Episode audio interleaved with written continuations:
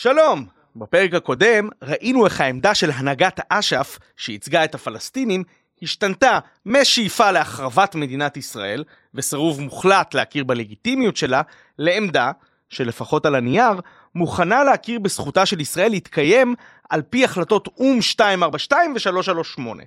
במילים אחרות, התקדמות. אלא שעד שאש"ף, הארגון החשוב ביותר בתנועה הלאומית הפלסטינית, כבר היה מוכן לשנות את עמדותיו, הוא נתקל בהנהגה פוליטית ישראלית שלא הייתה מוכנה, לא על הנייר, לא מאחורי הנייר, לא בשום צורה, להכיר בו כצד לגיטימי למשא ומתן.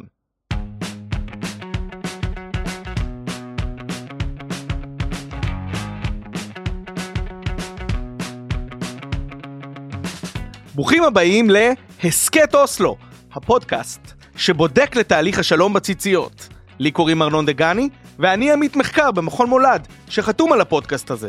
בפרק היום, הצד הישראלי. איפה זה נתקע? איך אנחנו יודעים שישראל אמרה לא מוחלט בהחלט לאש"ף כפרטנר פוטנציאלי למשא ומתן? כי בקווי היסוד של קואליציית הליכוד עבודה, שנבחרו לפני ואחרי הצהרת עצמאות הפלסטינית, נכתב כך: ישראל תתנגד להקמת מדינה פלסטינית נוספת בחבל עזה ובשטח שבין ישראל לירדן, וישראל לא תישא ולא תיתן עם אש"ף. וחשוב להזכיר מהפרקים הקודמים, זה לא תמיד היה ככה. מנהיגי התנועה הציונית המוקדמים הכירו בקיומו של עם אחר על אדמת ארץ ישראל, והסיקו מכך שאם התנועה הציונית מעוניינת בהתיישבות יהודית שלווה, יהיה צורך לחלק את הריבונות על הארץ בין שני העמים. הנכונות לחלוקת הריבונות באה לידי ביטוי בתגובה הציונית החיובית להחלטת החלוקה בכ"ט בנובמבר, החלטה שכללה הקמתה של מדינה ערבית לצד זו היהודית.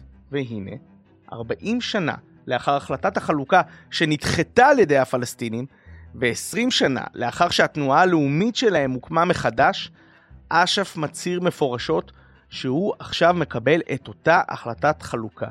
ואפילו בעקיפין שהוא מקבל חלוקה של הארץ למדינה יהודית על פני 78% מהשטח, ומדינה פלסטינית על פני 22% הנותרים. וה-22 האלו מתחלקים בין רצועת עזה לבין הגדה המערבית, או יהודה ושומרון. 78-22, זה נשמע לא רע, נכון? בכל אופן, בישראל לא מוכנים אפילו להתחיל לדבר. זה נראה שיש כאן הקשחה של העמדה הישראלית. לפני החלטת החלוקה ב-47, דוד בן גוריון היה מוכן להיפגש עם כל מי שרק אפשר, כדי לראות אם יש מישהו בצד השני שיכול להסכים בשמם של הפלסטינים לחלוק את הארץ עם היהודים. הוא פשוט לא מצא אף אחד כזה. כעת, גם בימין וגם בשמאל הישראלי אין אפילו מוכנות לדבר עם הנציגים של הצד הפלסטיני. למה? מה השתנה בעשרות השנים הללו שגרם לתנועה הציונית לסרב לתת הזדמנות? הזדמנות לפיוס היסטורי עם הנמסיס שלה.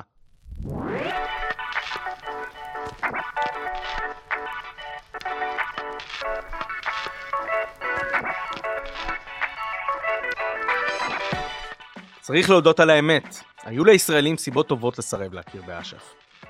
אפילו אחרי שאותת באופן די ברור שפניו לפשרה. דבר ראשון, הטרור הפלסטיני המזוויע של שנות ה-70 הותיר משקעים של איבה וחוסר אמון שקשה להתגבר עליהם. דבר שני, צריך להבין שהרבה פעמים למדינות ותנועות לאומיות קשה מאוד להתגמש אלא אם מכריחים אותן. וזה נכון במיוחד לתנועה הלאומית שלנו. לישראלים קרה משהו. ערב מלחמת ששת הימים, כאשר צבאות ערב מאיימים בהתקפה משלוש חזיתות, האווירה במדינה הייתה כזו שלפני חורבן. הניגוד בין התחזיות הקודרות לבין הניצחונות המזהירים בסיני, בגולן, ביהודה ושומרון, הביא את ישראל לתחושת התעלות, מה שלימים יקראו תחושת האופוריה. בנוסף, תוצאות המלחמה הביאו את כל שטחי ארץ ישראל המנדטורית תחת שליטה ישראלית, ולשטחים אלו הייתה משמעות סמלית אדירה. היו אלו חלק משטחי המולדת. ערש לידת העם היהודי ולב הריבונות היהודית בתקופת התנ"ך והמקרא. השילוב הזה של אופוריה והתעלות לאומית גרם לכך שהשטחים שהגיעו לידי ישראל מיד נכנסו לדמיון הלאומי כחלק אינטגרלי ממדינת ישראל. ומזרח ירושלים אפילו סופחה פחות או יותר רשמית. מיד אחרי מלחמת ששת הימים החלה תנועת התיישבות בשטחים. חלקה ביוזמת הממשלה, חלקה ביוזמתם של פעילי ארץ ישראל השלמה. ההתיישבות היוותה מעין הצהרה שאנחנו כאן בכדי להישאר. לצד האופוריה הלאומית, אחרי המלחמה, ישראל הרשמית גם התייחסה אל השטחים כנכס אסטרטגי. היא אומנם הביעה נכונות לשאת ולתת עם המדינות השכנות על עתיד השטחים, אבל הקונצנזוס הישראלי היה שלא חוזרים לקו הגבול של הרביעי ביוני 1967. קו גבול שהותיר את ישראל ללא עומק אסטרטגי. בתודעה הישראלית, הגבול הזה התקבע כקו גבולות אושוויץ. למה להתפשר? לפני האינתיפאדה, כפי שציינו, כל הקלפים היו בידיים של ישראל. אש"ף סולק מגבולותיה, מצרים, החזקה במדינות ערב, חתמה על הסכם שלום עימה, שהכיל בתוכו הסכמה לאוטונומיה פלסטינית, בפירוש לא משהו שיכול להיחשב כמדינה. וערפאת בעצמו כבר הראה נכונות לוותר על מדינה עצמאית, ונכנס למשא ומתן לקונפדרציה פלסטינית ירדנית עם המלך חוסיין, שיש מי שיגיד שהיה האויב מספר אחד של הלאומיות הפלסטינית. היה גם את העניין הזה שקראו לו האופציה הירדנית. היום זה אולי נשמע לנו קצת דמיוני, אבל הייתה תקופה שבה דווקא ירדן הייתה הכתובת המועדפת על האגף השמאלי של ממשלת האחדות. שמעון פרס, יושב ראש המערך, אפילו הגיע להבנות עם המלך חוסיין לפתיחה במשא ומתן להסדר קבע על עתיד השטחים. הם חתמו על מה שיקרא לימים הסכם לונדון. עוד כיוון. כמה חודשים אחר כך, שני פוליטיקאים, מהליכוד דווקא, דן מרידור וחבר כנסת נמרץ בשם אהוד אולמרט, הסמיכו את משה אמירב, חבר ליכוד, להגיע למזכר הבנות עם פייסל חוסייני, קרובו של המופתי חאג' אמין אל-חוסייני ומזוהה עם אש"ף. השניים חתמו על מסמך שהכיל הכרה הדדית בין ישראל לאש"ף, ואפילו הכרה בזכויות הלאומיות של שני העמים, ונכונות להיכנס לשיחות על קביעת מעמד ביניים לשטחים, ולימים שיחות על הסדר קבע. ערפאת ראה את ההסכם וקיבל אותו. נשמע מבטיח, לא? אז מה קרה עם שני המסלולים האלו? פרס הרי לא היה ראש ממשלה, יצחק שמיר היה. ויצחק שמיר היה ידוע במילה אחת. לא, לא, לא, לא, לא, לא, לא. וזה לא בגלל שפרס הבטיח יותר מדי. הוא עוד לא הבטיח סנטימטר אחד לירדן. ההסכם רק כלל כינוס של פסגה בינלאומית על בסיס החלטת האו"ם 242. בבסיס ההחלטה הזאת ישנה הנוסחה של נסיגה מהשטחים שישראל כבשה בשנת 67, תמורת הכרה ושלום מצד המדינות שמהם נלקח שטח. לא סביר היה שירדן תסכים לקבל פחות ממה שקיבלה מצרים, שזה כל השטחים שנכבשו ב-67. ונסיגה ישראלית מטריטוריה, כל טריטוריה, הייתה מנוגדת לתפיסת עולמו של הימין הישראלי של אז, ואצל שמיר זה היה בולט במיוחד. עשור קודם לכן, הוא היה מאוד צונן לגבי הסכמי קמפ דיוויד שבגין חתם עליהם, שכללו את החזרתו של כל חצי האי סיני למצרים. אז בשביל שמיר, המחשבה על נסיגה אפשרית משטחי ארץ ישראל? פחות. גם הסכם אמירב חוסייני, שאומנם לא כלל התייחסות להחלטות האו"ם, אך הכיר באש"ף כמייצג העם הפלסטיני, והכיל שפה מאוד מתקדמת, כמו המשפט שפותח את המזכר ומצהיר כי הזכויות להגדרה עצמית של שני העמים בארץ זו בלתי ניתנות לערעור. גם זה לא עשה על שמיר רושם. בכל אופן, שמיר אומר לא. שני האפיקים האלו מתפוגגים, ובעתיד הנראה לעין אין שום דבר שיכול לשנות את העמדה הישראלית. נראה שהמצב תקוע. ואז? ואז פורצת האינתיפאדה. לימים, האינתיפאדה הראשונה.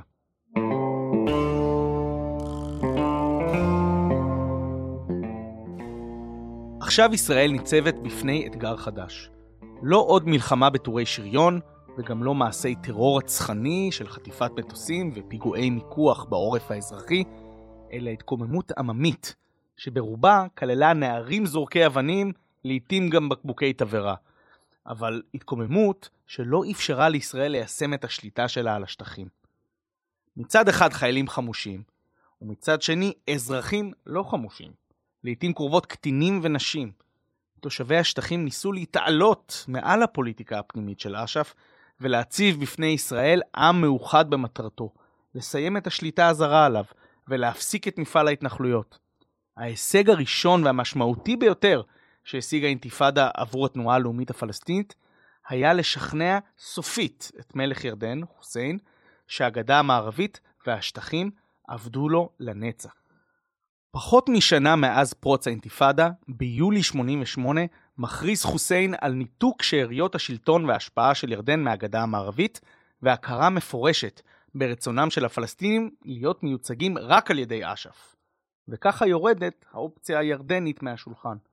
והכתובת היחידה שישראל יכולה לפנות אליה בכדי לדון בגורל תושבי השטחים היא אש"ף.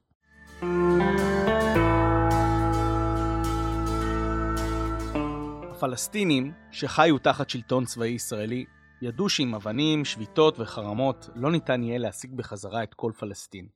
אבל כן אפשר, אולי, לערער את השלטון הישראלי בשטחים שנכבשו בשנת 67, ולאלץ את הישראלים להכיר בקיומו של עם פלסטיני שיש לו זכויות פוליטיות. חשוב לזכור, לשליטה הישראלית בשטחים, לצד ההיבטים האידיאולוגיים והביטחוניים, היו גם היבטים כלכליים.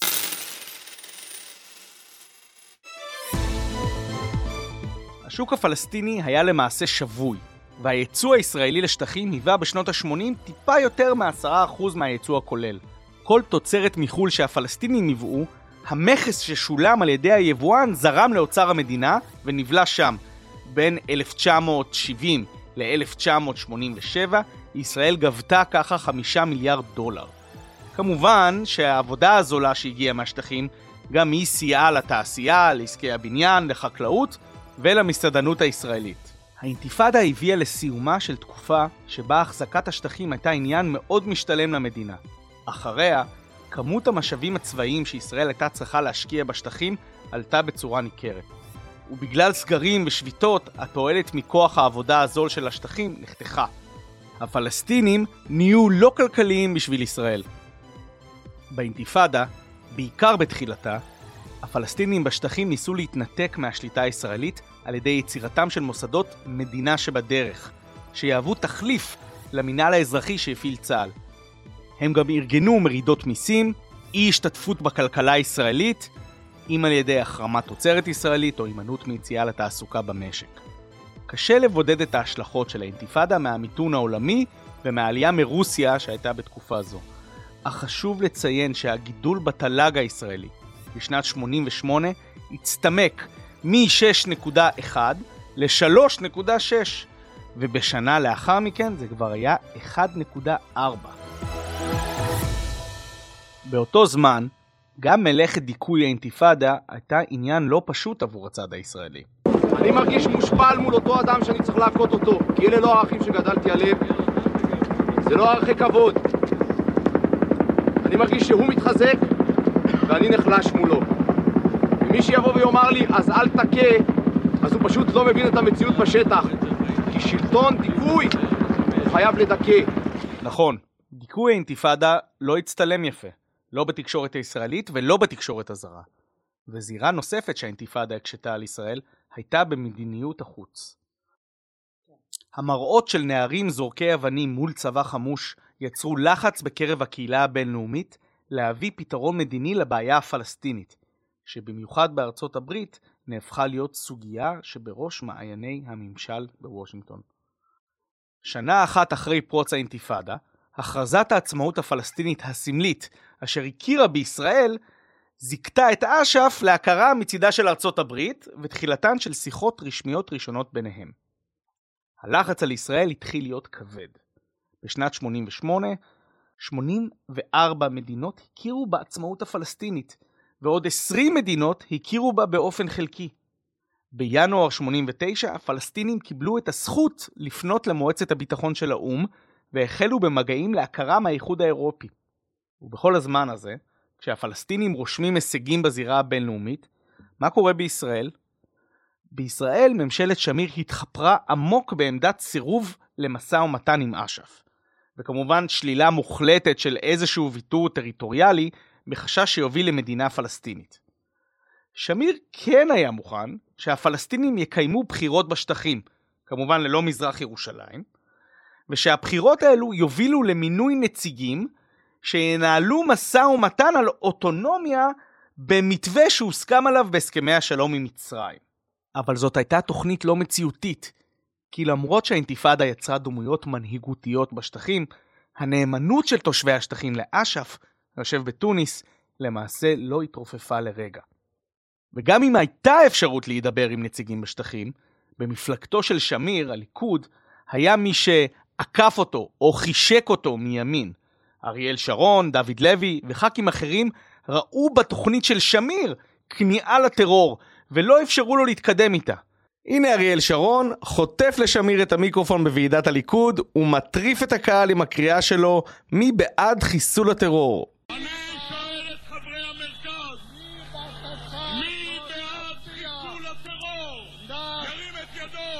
אז איך בדיוק הגענו למצב שבו ישראל נכנסת לתהליך השלום? על התשובה חתומים ג'ורג' הרברט ווקר בוש ומזכיר המדינה שלו ג'יימס בייקר. משרד החוץ האמריקאי תחת בוש ובייקר לחץ על ישראל לנהל משא ומתן ישיר עם אש"ף, וכמו כן גם להקפיא את ההתנחלויות, אותן בייקר הגדיר כמכשול לשלום. ממשל בוש אף החזיק בערבויות להלוואות שישראל הייתה צריכה באופן נואש, כדי להתמודד עם ההוצאות הביטחוניות הגבוהות של האינתיפאדה, וגם בכדי לקלוט את מיליון העולים מברית המועצות המתפוררת. העמדה של הליכוד כלפי השטחים פשוט לא אפשרה שום התקדמות בנתיב דיפלומטי בהנהגת האמריקאים. כך למשל, סיכם חגי סגל, אבא של עמית, את כהונתו של בייקר. כרגיל במעמדי פרידה מלבבים כאלה, שודרה כאן השבוע אזהרה שעוד נתגעגע לאיש. לאור הממצאים המדיניים שהצטברו בתקופת כהונתו כמתווך, מותר להתייחס אליה בביטול. בייקר, אם ניתן כבר לדבר עליו בלשון עבר, היה די מנוול כלפינו. הוא סחט אותנו לאור יום, תחב את אפו לענייננו הפנימיים ועליו פומבית במנהיגינו החוקיים. באופן פוזיטיבי אפשר להגיד שהוא היה הגורם הבינלאומי הראשון שהכיר בישראל כברפובליקת בננות. מאז שהנציב הבריטי האחרון עזב את רציף חיפה במאי 1948, לא היה גוי שניהל לנו את החיים כמו שר החוץ האמריקני הפורש. אאוץ'! בעוד הליכוד מהווה מבוי סתום לחלוטין, שמעון פרס, יושב ראש מפלגת העבודה, החליט בתחילת 1990 לפרוץ לעבר תהליך השלום. הדבר הראשון שהוא היה חייב לעשות זה להרכיב ממשלה ללא הליכוד. ובמהלך שלימים ייקרא התרגיל המסריח, פירק את ממשלת האחדות וניסה להרכיב ממשלה חדשה, שתוכל להתקדם עם העמדות האמריקאיות בנוגע לשיחות עם אש"ף. ספוילר, הוא לא הצליח, ושמיר הקים ממשלה ימנית צרה, אבל הלחץ האמריקאי לא הפסיק, במיוחד שהאמריקאים כרגע ניצחו במלחמת המפרץ, וברית המועצות התפרקה. ועם הממשלה הזאת, שמיר נגרר להשתתף באוקטובר 91 תחת לחץ אמריקאי כבד בוועידת מדריד. אפשר להגיד ששם ישראל סוף סוף נשברה ודיברה עם אש"ף, אבל זה לא בדיוק נכון. הייתה משלחת ירדנית פלסטינית משותפת, שדיווחה ל... וקיבלה הוראות מאש"ף, אבל היא לא הייתה מזוהה איתו באופן רשמי. הוועידה הולידה מסלול הידברות בין הצדדים, באמצעות סדרה של פגישות בוושינגטון. תחת ממשלת שמיר כאמור, השיחות לא התקדמו לשום מקום.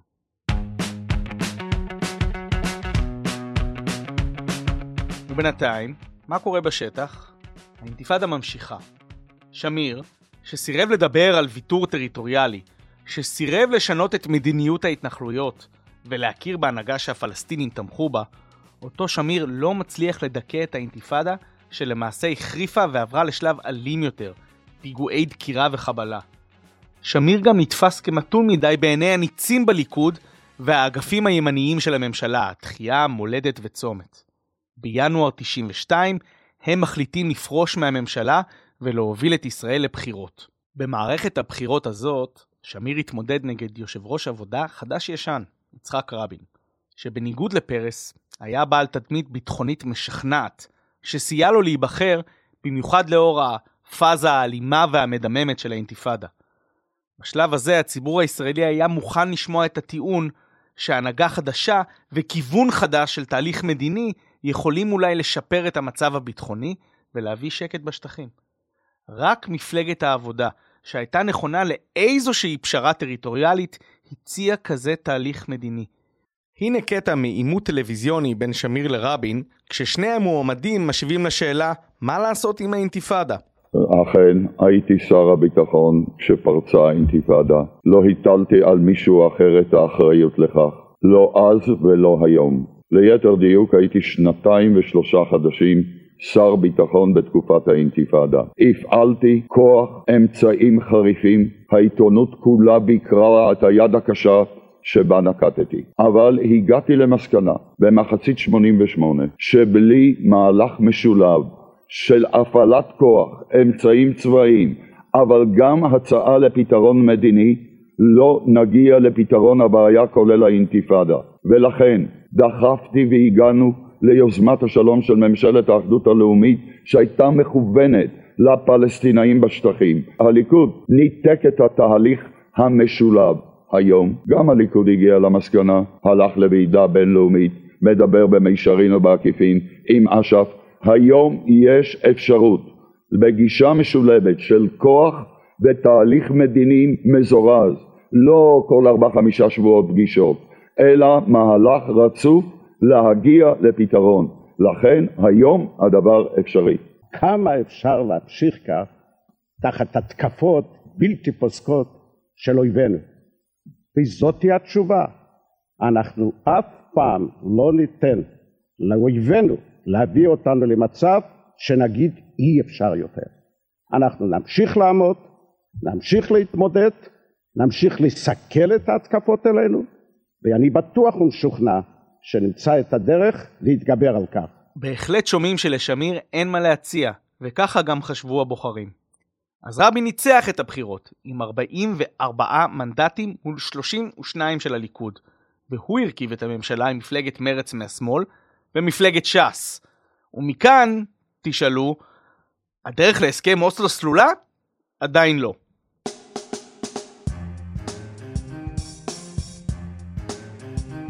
ישנה עמדה ישראלית, שאפילו חוקקה על ידי הכנסת, עמדה שאפילו האינתיפאדה והלחץ האמריקאי לא שינו, ורבין אחז בה גם הוא. לא מדברים עם אש"ף. ובמיוחד, לא מדברים עם ערפאת. בתקופה שלאחר כניסתו לתפקיד ראש הממשלה, רבין ניסה להגיע להסכמות על הסדר ביניים באמצעות מתווה השיחות של ועידת מדריד, שהוריש לו שמיר. השיחות התנהלו בין נציגים ישראלים לבין פלסטינים המזוהים עם אש"ף, כמו פייסל חוסייני וחנן אשראוי, שהיו תושבי השטחים. במסלול מקביל וסודי, שליחים מטעמו של שר החוץ שמעון פרס כן קיימו שיחות עם הנהגת אש"ף, שישבה מחוץ לשטחים. באוגוסט 93, רבין הבין שאי אפשר לשאת ולתת עם הפלסטינים מבלי להכיר באש"ף. וזה היה חתיכת צעד קשה בשבילו. אני האמנתי תקופה ארוכה שהכוח הפלסטינאי מבין תושבי השטחים בלבד יהיה מסוגל אולי להתרומם, להגיע ליכולת משלו. אחרי יותר משנה של משא ומתן הגעתי למסקנה שאין זה בכוחם. הם לא הגיעו למדריד בלי החלטה בתוניס, הם לא פעלו בלי פקסים ובלי טלפונים מתוניס. לא נעים, אבל עובדה. מי שרוצה להתעלם מעובדות, זכותו. מי שרוצה לקדם את השלום ואת תחילת הפתרון לא יכול להתעלם מכך. השיחות האלו התקיימו בנורבגיה, בעיר אוסלו, והן כללו הסכמות לגבי תהליך מדורג של נסיגה ישראלית מאזורים מסוימים והעברתם לניהול עצמי פלסטיני. אבל המסמך הראשון שנחתם בין ישראל לאש"ף לא נכנס לכל זה. המשא ומתן לשלום בין ישראל לפלסטינים נפתח בהצהרת עקרונות הדדית.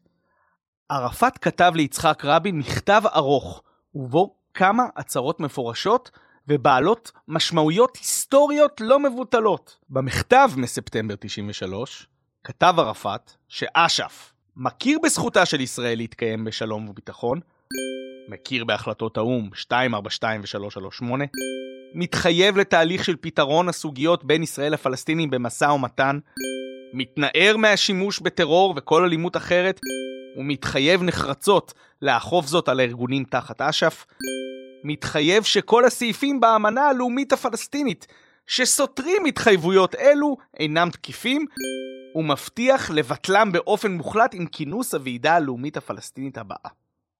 אתם קולטים? המנהיג הבלתי מעורער של התנועה הלאומית הפלסטינית, שחרתה על דגלה שחרור פלסטין כולה, כולה, מהירדן לים, מכיר בישראל, מוותר על 78% מהשטח, מתנער מאלימות, ופונה למשא ומתן. וואו, מלא התחייבויות, נכון? רוצים לשמוע מה רבין כתב בתגובה? רבין כתב מכתב הרבה יותר צונן, בלי סופרלטיבים חמים, עם הצהרה אחת. התחייבות לנסיגה? לא. מדינה פלסטינית? לא. הכרה בהחלטות או"ם? לא. כל מה שרבין הכיר בו זה שאש"ף הוא הנציג של העם הפלסטיני למשא ומתן. זה נשמע הדדי? מה אומרים?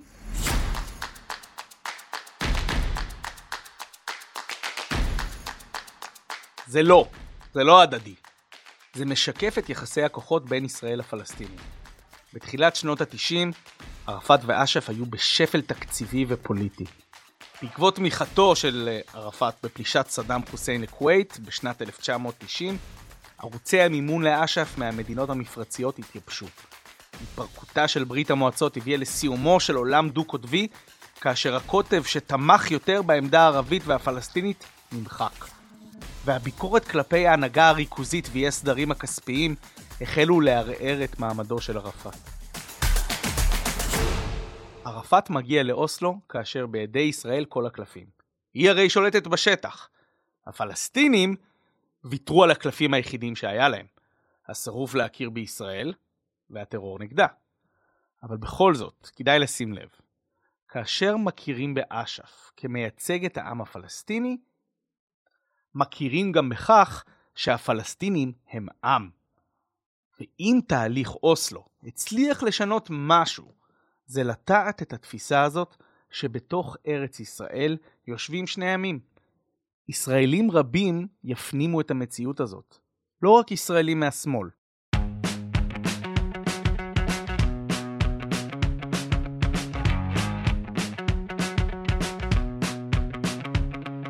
עד כאן הפרק השלישי של הסכת אוסלו, מבית מכון מולד, בהפקת שמע, פודקאסטים ויצירות סאונד. אני ארנון דגני, ובפרק הבא נראה איך התהליך הזה יתקדם למה שנותר בזיכרון הקולקטיבי שלנו כתקופת אוסלו. יהיה שמח ועצוב. אהלן, אני עידו דמבין, מנכ"ל מכון מולד. אם נהניתם ונהניתן מהסכת אוסלו, אני מזמין אתכם לבקר באתר מולד ב-www.מולד.org או לחפש אותנו בפייסבוק ובטוויטר ולגלות עוד תכנים שעוסקים במציאות החיים שלנו כאן. תכנים כמו הסכת אוסלו או מחקרים וניירות עמדה אחרים דורשים השקעה משמעותית של זמן ומשאבים. אם תרצו לתמוך בעבודה הזו, אנחנו מאוד נשמח. גם את זה אפשר לעשות דרך האתר כמובן, ותודה על ההאזנה.